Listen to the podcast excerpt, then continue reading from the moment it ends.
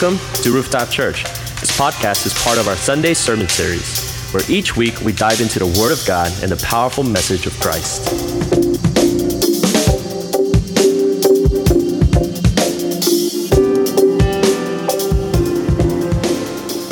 Right, we are in the book of Second Peter. Uh, we have combined, uh, we have uh, started this series in the month of uh, February, so it's already been more than four months. Today we are in 2 Peter chapter 1, and we are going to look into verses 1 through 4. So open up your Bibles and meet me in 2 Peter chapter 1, verses 1 through 4. All right, and we shall read together. And this is the reading of God's word.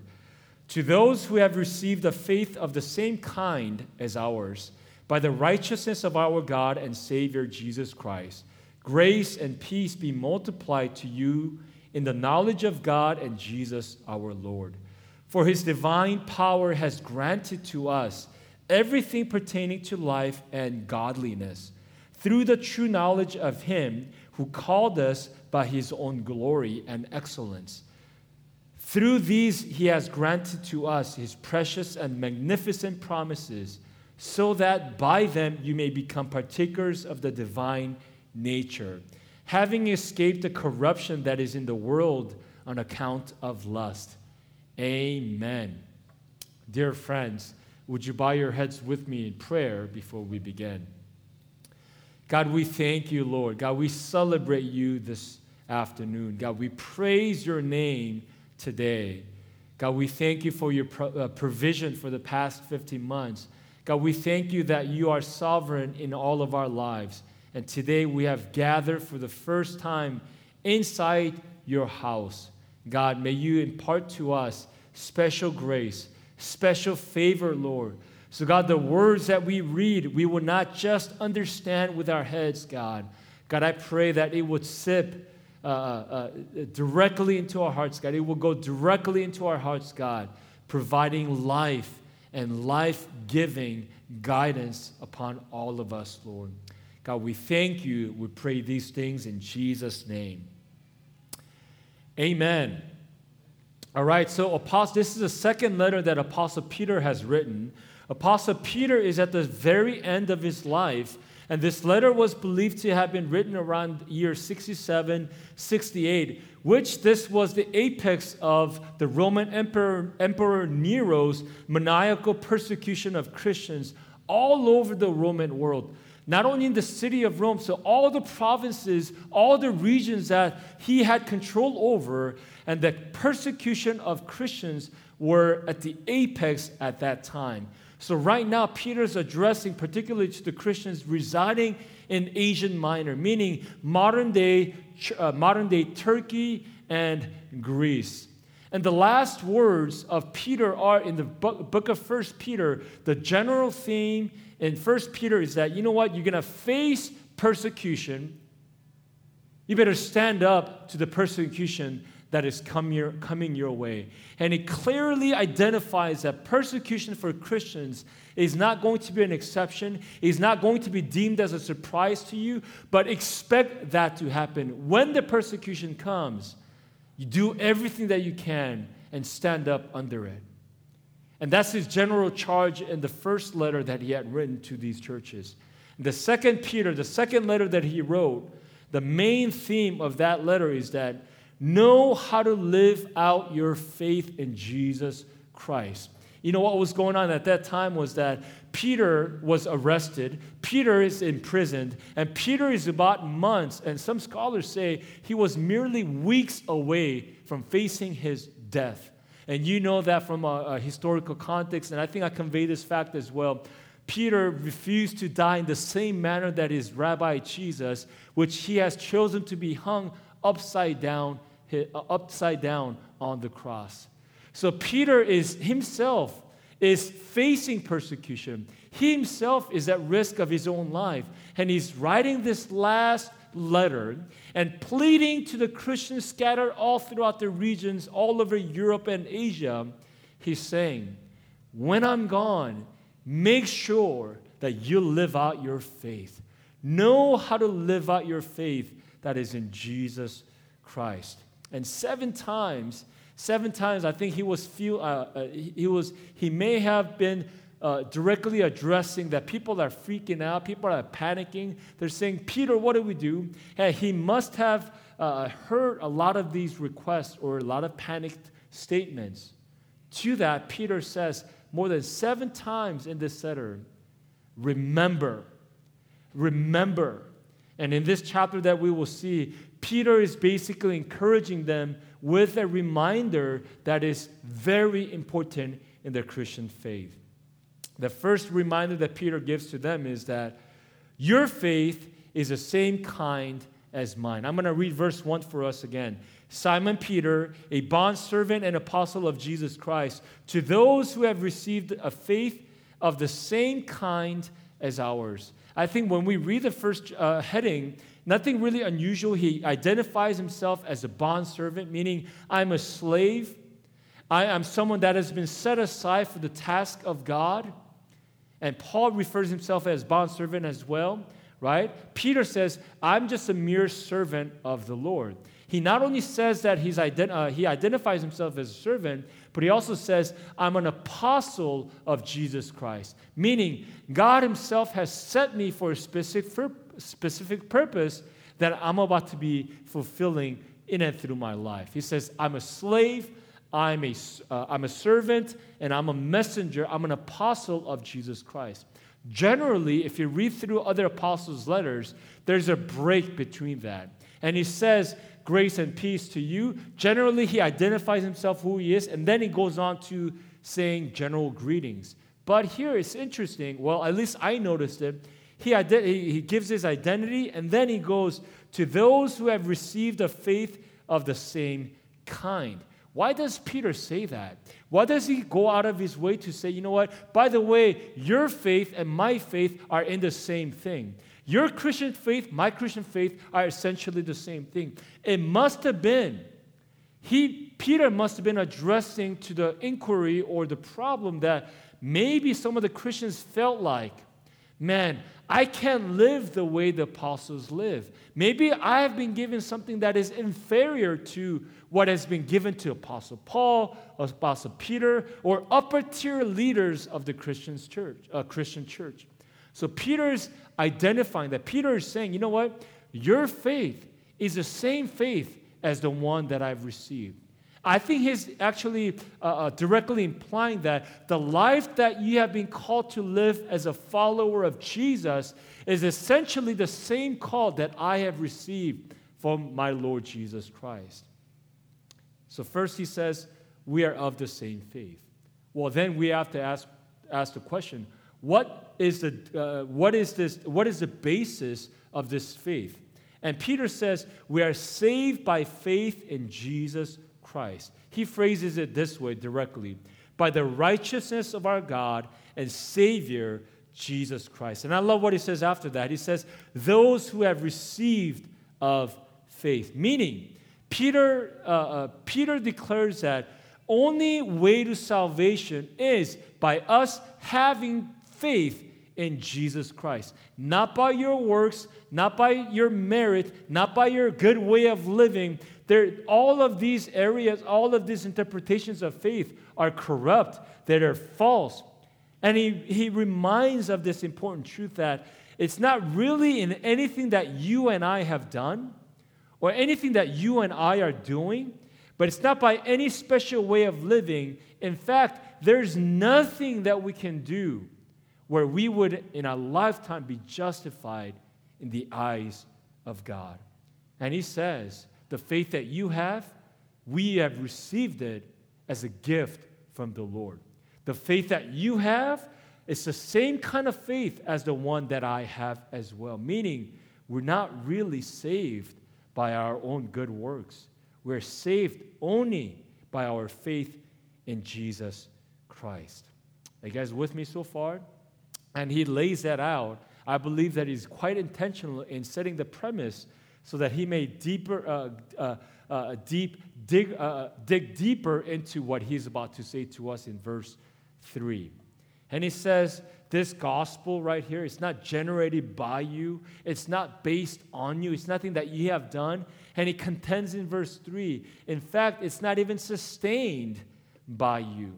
And this is where I want us to uh, spend majority of our time today. So I'm going to read for us verse 3. You should see it on your screen as well. Uh, seeing that his divine power has granted us everything pertaining to life and godliness. Hey, turn to your neighbor and say everything. Nudge them and say everything. Everything. Look, look them in the eye, say everything. All right. Uh, don't, don't shake your wife. We don't condone violence here. Just kidding. All right? He says, seeing that his divine power has granted to us everything pertaining to life and godliness. So we have this gospel, right? So we have this good news that is in Jesus that's been given to us. And, and the good news is that in this gospel, in this good news, God has granted us everything we need. If you're a follower of God, if you're a human being, that's good news for us. Every time you hear the word that everything you need is given to you, man, that's a place to say amen. Amen? Peter says, through Christ, in the good news, in the gospel of Jesus Christ, uh, we have been given everything. And he phrases this in twofold, but it's actually, I think, is is trifold. There's threefold promise here. First, he says, You have been given everything in life.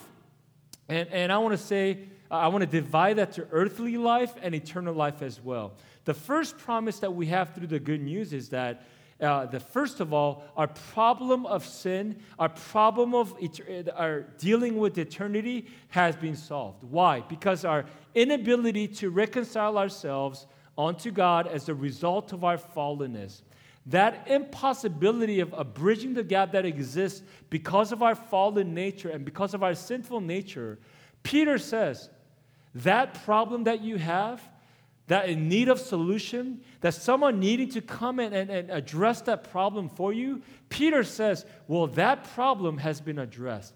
Christ is sufficient for you that, in addressing that problem. Jesus, what he has done on the cross, that work is enough, meaning that eternal problem of sin now has been solved. And Peter says, not only salvation, but I believe what he's saying is that, including the portion of sanctification as well. In this particular letter, Peter calls it godliness. But we know that Apostle Paul uses the term sanctification, where both apostles are saying, not only are you saved from all of your sins, not only are your eternal destination have been decided because of your faith in Jesus Christ. They say, God says, you know what? I'm going to hook you up. Not only are you saved, but you will spend the rest of your earthly life here on earth while going through the process of sanctification. Meaning, day by day, your life, your appearance, your heart will be transformed. God says, God will also supply that need as well. How many guys know that by the time you get into heaven, you will not look the same as you do now? Some of us, that's good news. Mm-hmm. And you know, I'm not talking about just outer appearance, I'm talking about your heart. Meaning, by the time you see Jesus face to face, you will sound, you will appear differently. Isn't that good news? Apostle Peter says, Christ has supplied the power and the necessary means that you properly go through this uh, uh, uh, uh, process of transformation. When we talk about transformation, when we talk about biblical transformation or biblical change, we're not talking about just a better version of yourself. We're not talking about enhancement. We're not talking about putting on you some IG filter. We're not talking about those, you know what I'm into these days? TikTok. Shameless admission. I don't have an account, but I've been watching a lot of YouTube, right? I, how many guys know? I mean, YouTube, you can just watch.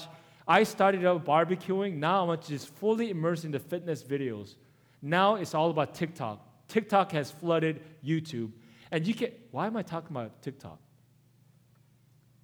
Oh, yes, filters. TikTok is all about filters. It's about letting other people see the better version. You know what? If you ask me, that's really not you. You're just putting fake filters on it.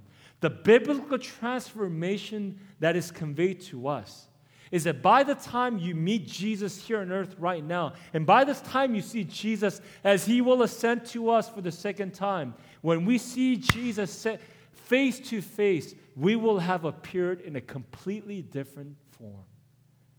Your identity, the essence of who you are, the contents of your heart, the thoughts that you have in your mind, it will have taken a completely new form. That's good news.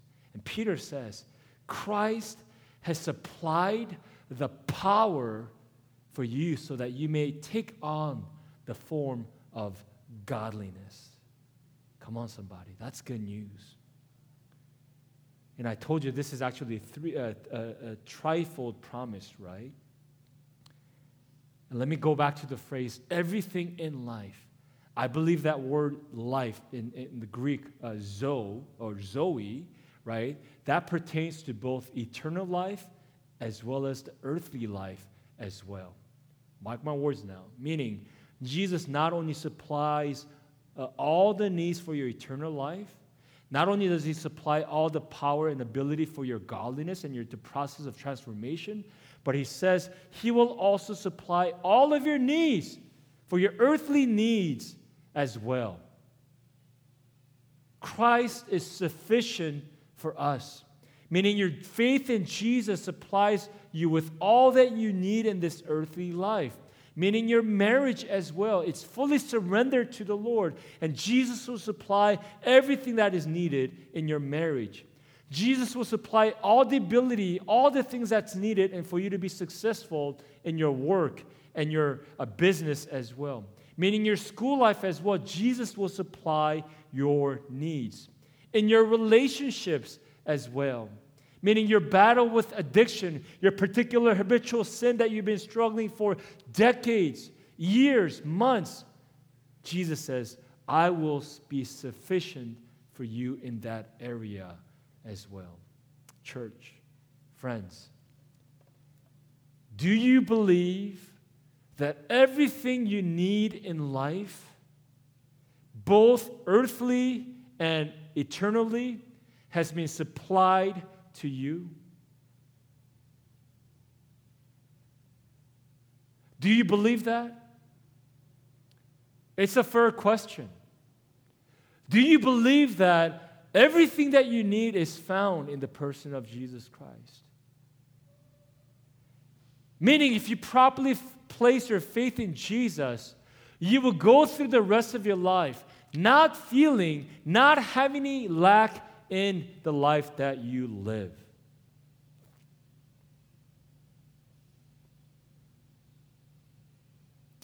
You know, I mentioned to you earlier that one of the struggles that the Christians had in Peter's time, at the time of this uh, letter, was a lot of false teachings have been given to the Christians. A lot of people have been uh, misled. A lot of people have been being swayed away from the Christian faith. And perhaps one of those statements, one of the ways that they were being swayed from their faith was that, yeah, God is good enough to save your soul.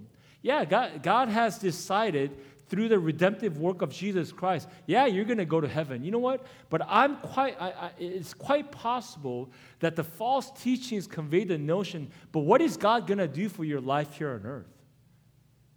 Yeah, God has saved you from your sin, but your salvation from sin doesn't really affect your life here on earth. You're going to still suffer. And God is not going to take care of you here.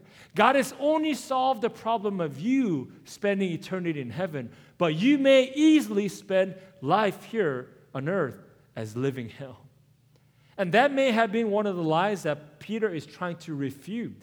Peter is saying, vehemently arguing that everything you need in life, Everything you need in life, everything, Christ has supplied it for you.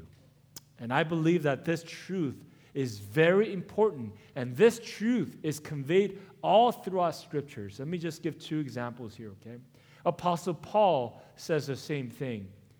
In 2 Corinthians chapter 9 verse 8, this is what Paul says, "And God is able to make all grace abound to you, so that always having all sufficiency in everything. You may have an abundance for every good deed. I mean, how many times of, do the words abundant, sufficient appear in that text? Paul says everything you need, God has supplied for you. In every circumstance, God has supplied that for you. In Numbers chapter 11, verse 23, what about the Old Testament? And this is what God is telling Moses, all right? And the Lord said to Moses, Is the Lord's hand shortened? Now you shall see whether my word will come true for you or not. And, and, and God is saying, eh, eh, or this passage is saying, is God's arm too short that He's not able to save you?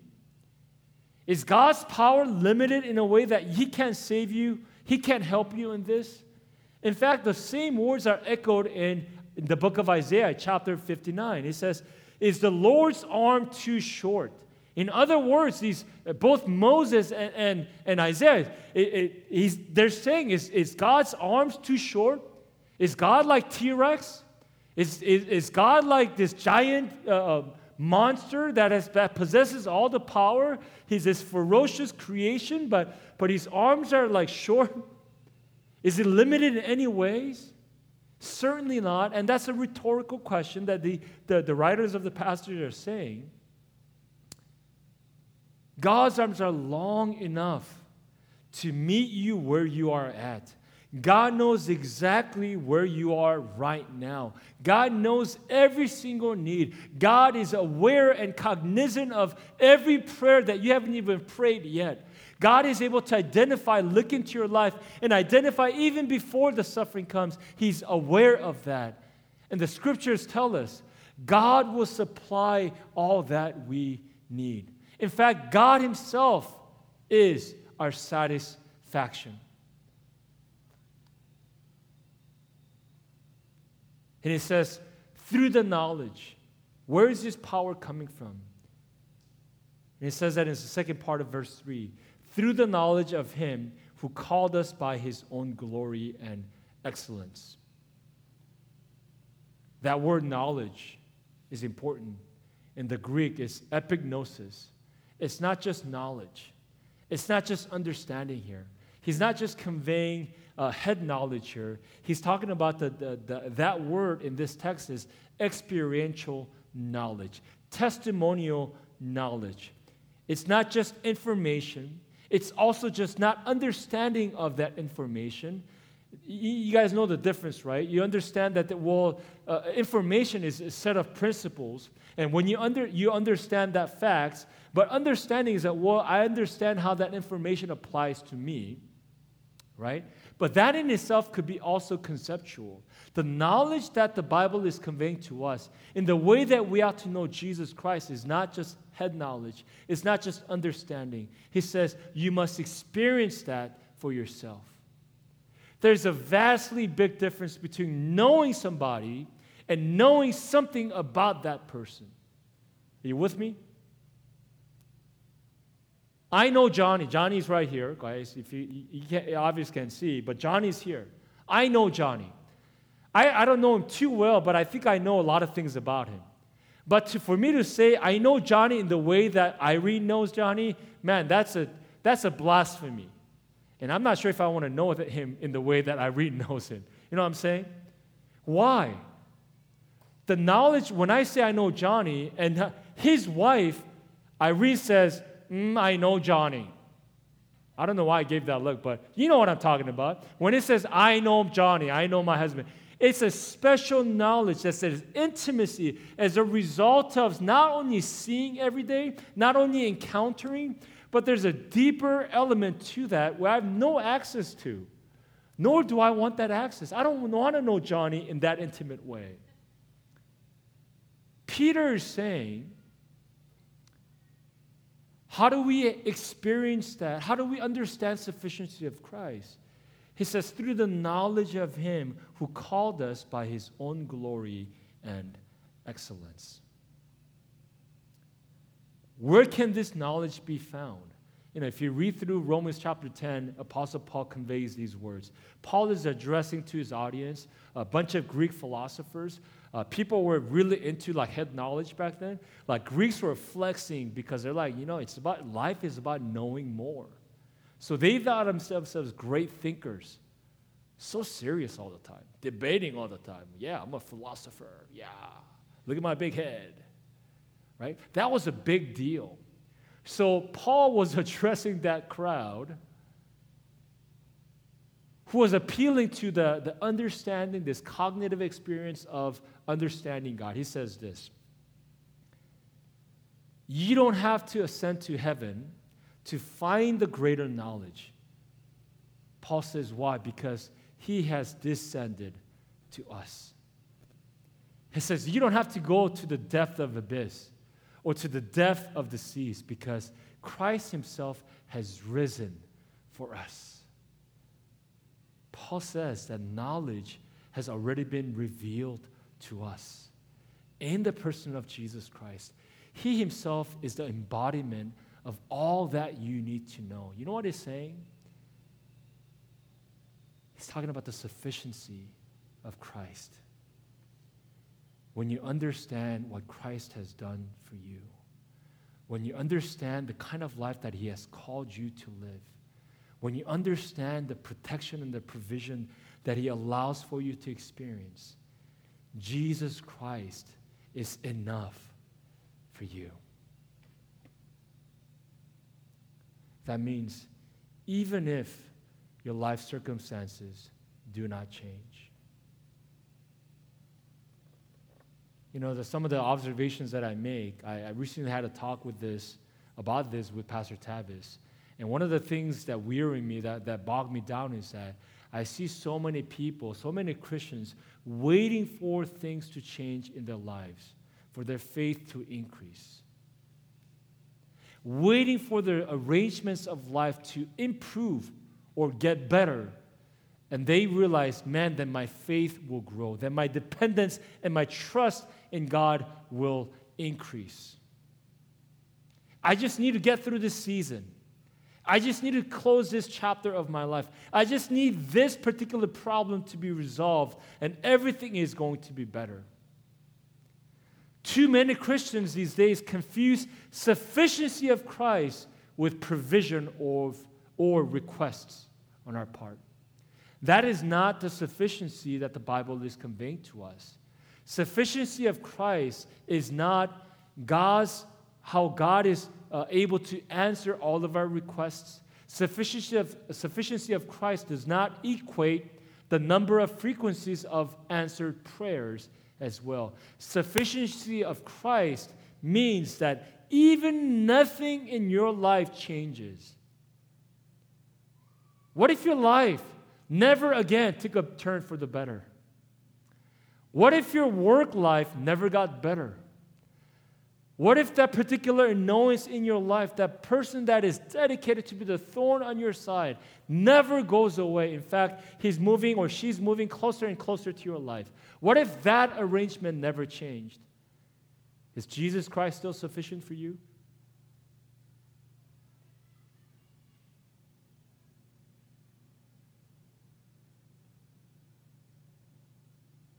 That is an immensely different question that we have to ponder. So when we talk about sufficiency of Christ, it is beyond circumstances. It is beyond just your life being better or your life being made easier or your burdens being lifted. Sufficiency of Christ, as Paul says, right? In my weakness, in my weakness, Christ's strength is made perfect in me. That's a dude that has gone through, you know, how many shipwrecks?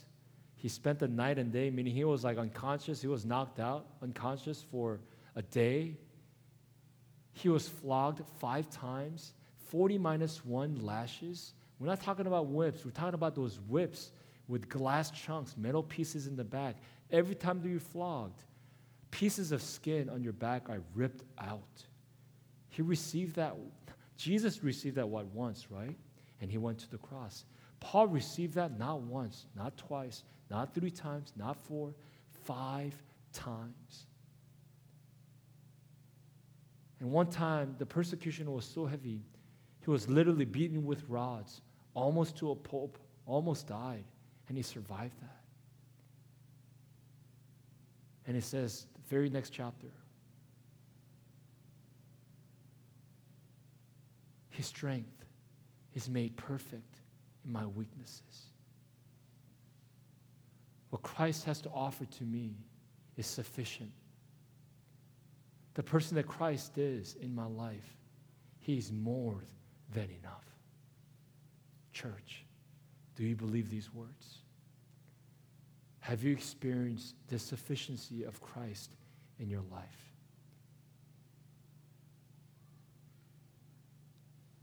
And I'm close with one more story. So, praise team, PTAV, you can get ready anytime. And this is one last story. Can I tell this story? I have to remember to look at the camera once in a while as well. I forget so easily. Many years ago,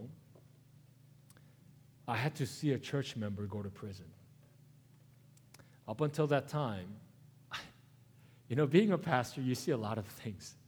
Being a pastor, I, I really have the privilege of leading people through different seasons, different paths, in many different ways. And I've gone to jail a couple times to, to visit members, not, not clarify context, context. But this one was different. This one was more severe than anything that I had encountered in the past. Uh, he came to me in his mid 20s and by the time he came to my ministry, you know, he committed his life to the Lord. You know, he, he found community in my ministry, in, our church. He, he was committed to the church. He was attending services, small groups, and he was getting involved and also serving uh, the church ministry as well. And he was really having a, a great time growing in the Lord. But he had a troubled past. And this one particular incident had led him to receive, uh, I think, two plus year term in a state prison. You know, I had never seen uh, such place. And I, I, I, don't remember, it was somewhere in Santa Ana. I remember uh, it was a tall building, it was a, a bunch of courtrooms, and it was a day that he was receiving his sentence. So he had called me earlier that week, and so I went out. You know, his family members were there, a few of his friends were there, and I happened to be one of them. We're just waiting in the lobby. We're just praying, God, please let everything go well. Protect him. May the sentence not be too heavy. God, protect him. Let your favor fill that room. We're just anxiously waiting for him to come out. Shortly after he came out, and let us know that, that he had received, I think, was some like 26 or 28 months of sentence. And we were so grieved. We were so heartbroken. And his mom was just, at, you know, one of those things that you would see on TV, almost fainted, almost collapsed, and just started wailing in the hallways of this courthouse. And I don't know about you, anytime you hear someone crying, a mother crying over the welfare of their children, it is heartbreaking. She's crying. We're saddened. And, and I don't know, the police officer or the man in suits, I don't, I don't remember, but they, they were trying to take him away. And I really felt at that moment, I need to tell him something. I need to make sure that he's, he knows that he's not alone. I needed to, I don't know, somehow convey that as if seeing a bunch of his friends in that lobby wasn't enough. I really wanted to, I really felt like I need to tell him that God is with him. So I yelled out his name. I grabbed him. I walked closer to him. I grabbed, and some people kind of uh, followed me closer to him. And I decided to recite a Psalm of David, Psalm 23. I got close to him. And I began to talk. The Lord is my shepherd. I shall not be in want. He makes me lie down in green pastures. He leads me beside quiet waters. and He guides me in the paths of righteousness. Even though I shall walk through the shadow of valley of death, I shall fear no evil, for you are with me. Your rod, your staff, they comfort me. He prepares for me a banqueting table in the presence of my enemies, and He has anointed my head with oil. Surely, goodness and loving kindness shall never depart me, and I will dwell in the house of my God forever. And I looked to him. I said, Do you know that? Do you know that? Don't ever forget. And he looked at me, turned around. He didn't say much, but he looked at me, big grin.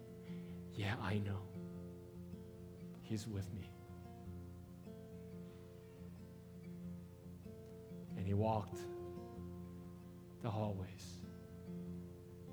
And it would take years for me to literally see him again. I remember that, never forget that moment. Maybe you are in such season. Maybe you're in such place where you feel like you're walking through the valley of the shadow of death, or shadow of valley of death. Perhaps you are unsure how you will, if ever, be brought out of your current troubles. Maybe you have lost all hope, that the glimmer of hope has dwindled already. You've been praying for a long time for a breakthrough. You've been seeking God for a long time You've asked and asked, and no, you've begged practically for God to come through, intervene, and resolve. You pleaded with God, but no answer. May He meet you where you are today. Friends, I don't come to you boasting of answers and resolutions to your current troubles. I could only come to you promising you the faithfulness of the presence of your Lord Jesus Christ, of my Master, of my Savior, Jesus Christ. That is the only thing that we have the assurance of. Even if our circumstances do not change, I pray that you and I experience fully the sufficiency of Christ today. And surely that Jesus is enough. Church, would you bow your heads with me?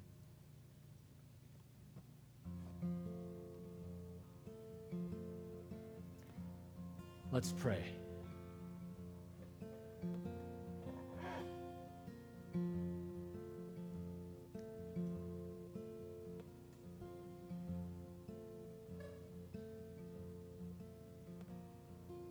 Christ you are enough. Jesus, we want to experience you.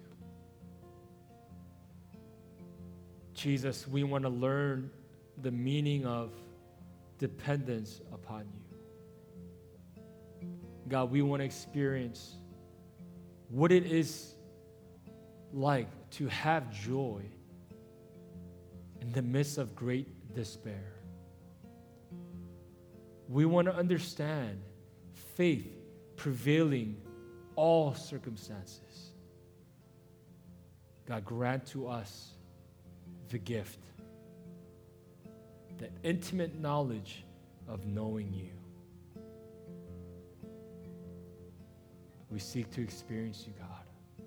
So, Holy Spirit, we invite you to come into our lives, intervene, get involved so that we will see your handprints, your footprints all over. And God, convey your heart to your beloved children today. We pray these things in Jesus' name.